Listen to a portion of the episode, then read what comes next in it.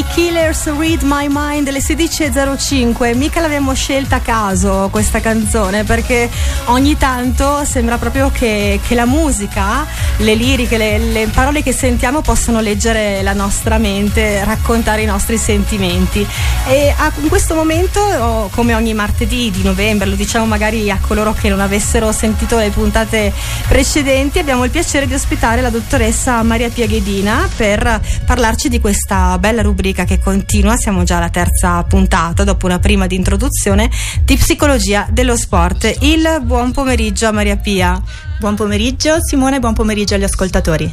È molto interessante notare come la tua rubrica sia molto ascoltata anche attraverso la nostra pagina, infatti ringraziamo tutti coloro che si prendono poi il tempo perché magari in diretta non ce la fanno per, per ascoltarti e poi per ragionarci su, infatti sono diversi commenti, i suggerimenti che ti vengono richiesti, quindi magari qualcosa lo anticiperemo oggi e poi se riusciamo in un martedì metteremo assieme tutti questi begli spunti dei nostri ascoltatori ascoltatori e delle nostre ascoltatrici. Che ne dici Maria Pia? Certamente. Cominciamo subito con questo che è un argomento molto interessante, anche molto vasto, quindi vedremo il tempo che abbiamo a disposizione se riusciamo ad essere abbastanza esaurienti. Sì. Eh, parliamo di uh, unione, distinzione, due parole che magari si allontanano ma possono essere anche vicine tra mente e corpo. Esatto perché eh, non, non, possiamo più parlare di distinzione tra mente e corpo. Sappiamo per esempio che delle funzioni prettamente mentali come prendere una decisione, come eh, studiare una nuova lingua o anche come essere attratti da una persona in realtà hanno dei correlati neurobiologici. Questo significa che per ogni azione che eh, potremmo definire mentale, ok? In realtà non solo si attivano determinate aree cerebrali, ma in un certo grado si modificano anche. E qui riporto un esempio eh, che viene trattato sempre molto frequentemente e recentemente, che è il fatto che la psicoterapia in realtà modifica il cervello. Poi sempre parlando del, del nesso tra mente e corpo, mi sembra, mm, mi sembra, logico dover parlare dei vari disturbi psicosomatici, come per esempio la psoriasi, il mal di testa, il mal di denti, la gastrite, mm, l'ipertensione, il colon irritabile, il diabete di tipo 2, alcuni disturbi respiratori, eccetera. Quindi non possiamo separare il corpo dalla mente, come dicevo. Quindi diciamo che tutti questi malesseri che noi abbiamo sono spesso imputati a un momento di difficoltà, di stress sì, che stiamo di, vivendo, è come se il corpo ci rispondesse. Esatto, di stress o di forte emotività che non riesce ad essere espressa, è proprio il corpo che, che, che ci mostra che c'è qualcosa, qualcosa che non va in, in vari modi, ecco. Lo sport eh, modifica un po' quello che è il nostro modo di, di, pensare, il nostro cervello? Sì, modifica sia il nostro modo di pensare che il nostro cervello. Parlando proprio di cervello, eh, possiamo dire che il cervello si modifica in rapporto a, a, a come è predisposto, ossia ci sono dei, dei fattori genetici, la, la, predisposizione genetica che determina la plasticità cerebrale, che è la capacità del cervello di potersi modificare. Questa capacità di potersi modificare è più alta nei primi anni di vita e nella media della popolazione adulta è molto molto più alta negli atleti professionisti. Questo è stato scoperto da uno studio recentissimo che trovo molto interessante. Hanno sottoposto un gran numero di atleti a una sorta di training cognitivi, quindi dei videogames che simulavano l'attività sportiva, ossia eh, prevedevano eh, una serie di input, eh, prevedevano anche il fatto di prendere decisioni in mol- modo molto rapido come capita di solito negli sport. Ed è stato visto che eh, avevano dei punteggi più alti gli atleti professionisti e in più eh, avevano dei movimenti molto molto più rapidi degli occhi che sta a significare che riescono a prestare attenzione a molti più stimoli contemporaneamente ma non solo, riescono riescono anche a prendere delle decisioni in situazioni complesse in modo velocissimo, cosa appunto come dicevo tipica, eh, tipica degli sport e questo determina un, un, aumento dei neuroni in determinate aree, aree cerebrali.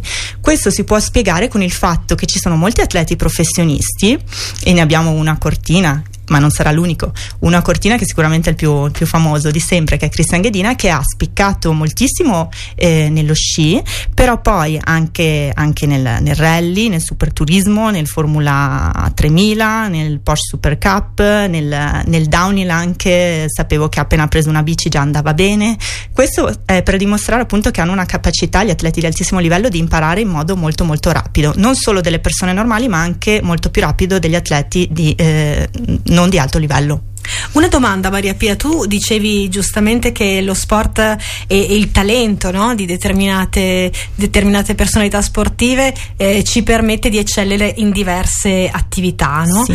Ecco, può funzionare anche un, per un discorso scolastico, mi spiego meglio. Sì. Molto spesso ci capita di sentire così ascoltatori e ascoltatrici che ci raccontano sì. di avere dei figli, degli amici, dei fratelli, delle sorelle che mm. sono molto impegnati con lo sport e hanno un altissimo rendimento scolastico mm-hmm. Nel momento magari peggiore tra virgolette della stagione nel senso nel momento più impegnativo sì. quando finisce la stagione quindi uno potrebbe dire hanno più tempo per occuparsi eh, della scuola e eh, delle loro attività extrasportive c'è come un down di rendimento anche lì potrebbe eh. essere che appunto il nostro cervello e il cervello dello sportivo in questo caso riesce a far bene tante cose quando invece ha un po' meno stress positivo mm. eh, cala il rendimento anche quello extra sportivo? Sì, io darei una spiegazione molto, molto clinica. Ecco. Moltissimi sportivi eh, hanno dei sintomi di ADHD, quindi deficit d'attenzione e iperattività. Eh, cosa significa? Che funzionano meglio con più stimoli. E Mm, allora, io una cosa che dico sempre è che suona male questo, questo termine ADHD, deficit d'attenzione e iperattività. In realtà, eh, se una persona impara delle strategie adeguate, è come se eh, pote, potesse imparare a sfruttare meglio questo, questa energia mettiamola così molto molto sul semplice ecco. E è molto riscontrato questo, questo disturbo o almeno alcuni sintomi di questo disturbo negli sportivi ancora di più negli sportivi mh, che fanno sport estremi. Ma c'è da dire che anche nelle persone di successo è riscontrata. Si vede che evidentemente hanno trovato delle strategie per incanalare questa energia. Eh, motivo per cui appunto riescono meglio quando hanno più cose da fare e invece tendono a spegnersi quando non hanno una stimolazione adeguata. Come se andasse essere un po' in letargo, diciamo. Esattamente, sì. Parliamo de, di quei disturbi che colpiscono moltissime persone, l'ansia, la depressione e altre patologie. Che ruolo può avere lo sport in queste malattie? Lo sport può incidere molto positivamente eh, nell'umore, quindi eh, migliorare i sintomi depressivi, addirittura del 47% se praticato tra i 30 e i 35 minuti, eh, 3, 4, anche 5 volte a settimana.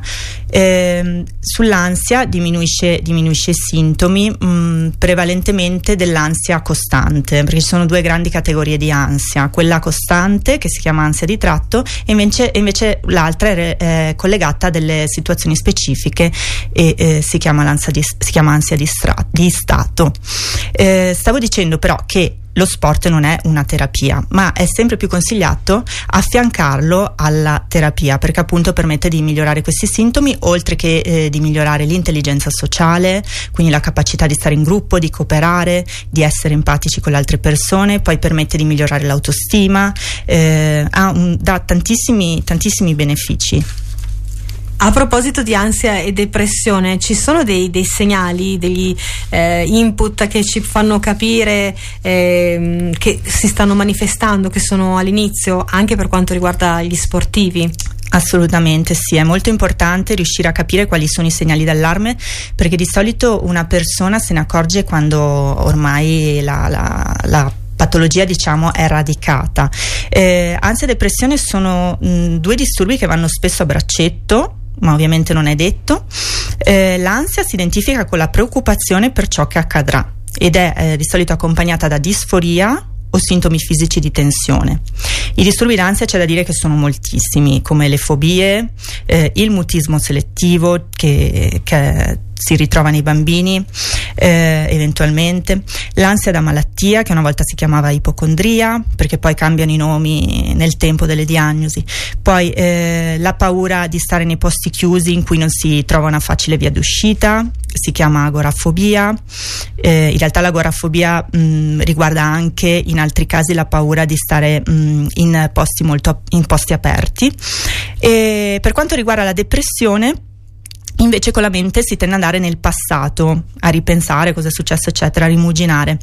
Ehm, la depressione però mh, mm, viene spesso scambiata per pigrizia. Quindi se una persona inizia a sentirsi più pigra, più svogliata, più stanca, se tende a isolarsi, eh, se non prova più piacere per le classiche attività che di norma invece eh, piacevano, eh, se ha una, una variazione nel sonno, tende a dormire di meno o di più piuttosto che nell'appetito, oltre ad avere l'umore grigio, allora deve prestare attenzione perché questi sono tutti sintomi di depressione. Tra l'altro se vi capita, poi la ricorderemo ancora, la pagina della dottoressa Maria Piaghedina potete, alla quale potete fare riferimento anche per uh, le vostre domande.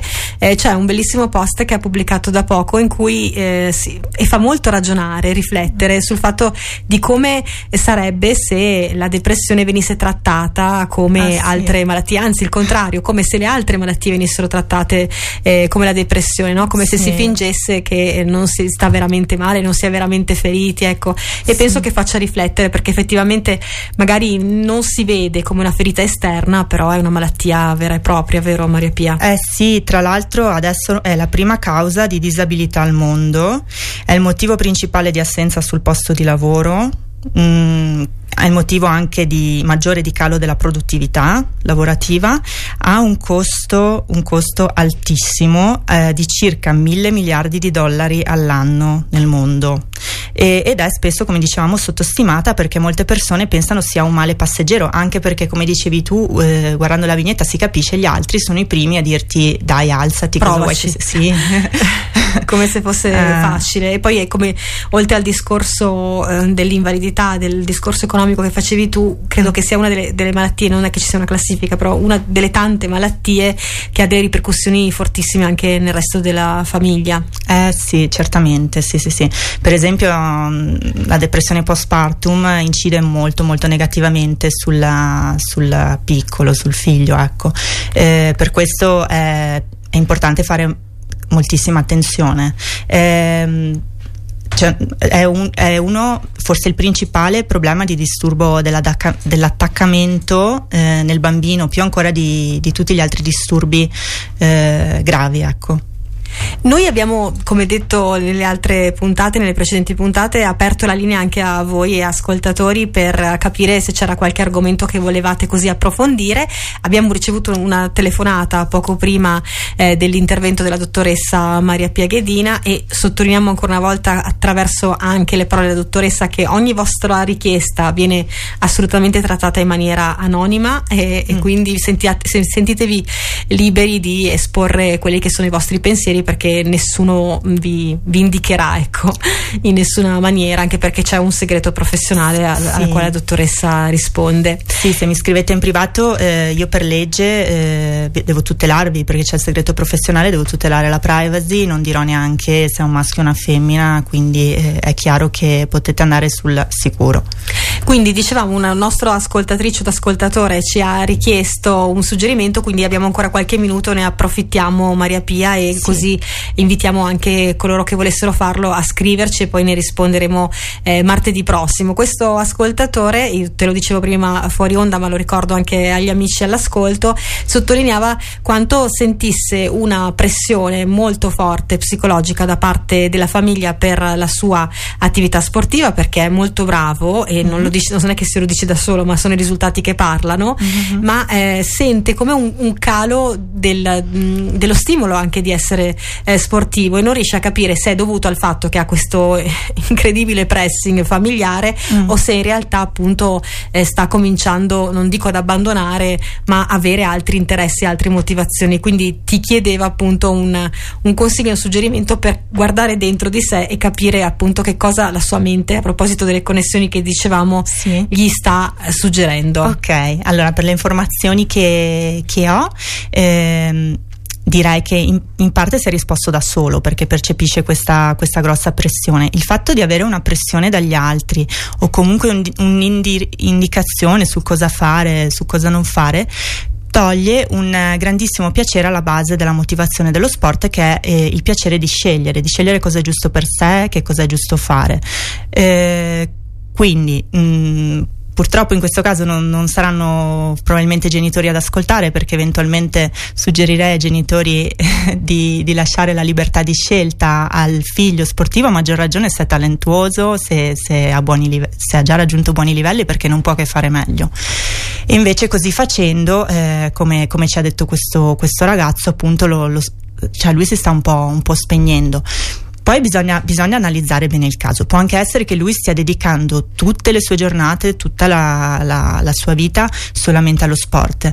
In questo caso sicuramente è meglio diversificare perché mh, la vita dell'atleta professionista, io dico sempre, è fatta di tanti sottili equilibri e quindi è sempre meglio un pochino, un pochino diversificare e, e spaziare in modo appunto da, da mantenere meglio questo equilibrio perché come detto eh, all'inizio della trasmissione mm. eh, la possibilità di fare tante cose no, arricchisce anche quella che è poi la nostra prestazione sportiva. Quindi... Assolutamente, poi se va male una cosa insomma c'è qualcos'altro. Hai soddisfazione, esatto, da okay. qualche altra parte. Okay. Io ringrazio come sempre la dottoressa Maria Piaghidina per uh, il suo intervento, vi ricordiamo che ci saranno ancora eh, due martedì di novembre, sempre alle 16 in diretta, parleremo di psicologia dello sport e aspettiamo le vostre eh, richieste. Di di cosa parliamo? Anticipiamo così al volo di cosa parliamo la settimana prossima, Maria Pia. La settimana prossima parliamo di una categoria di sportivi particolari per quanto riguarda le caratteristiche di, di personalità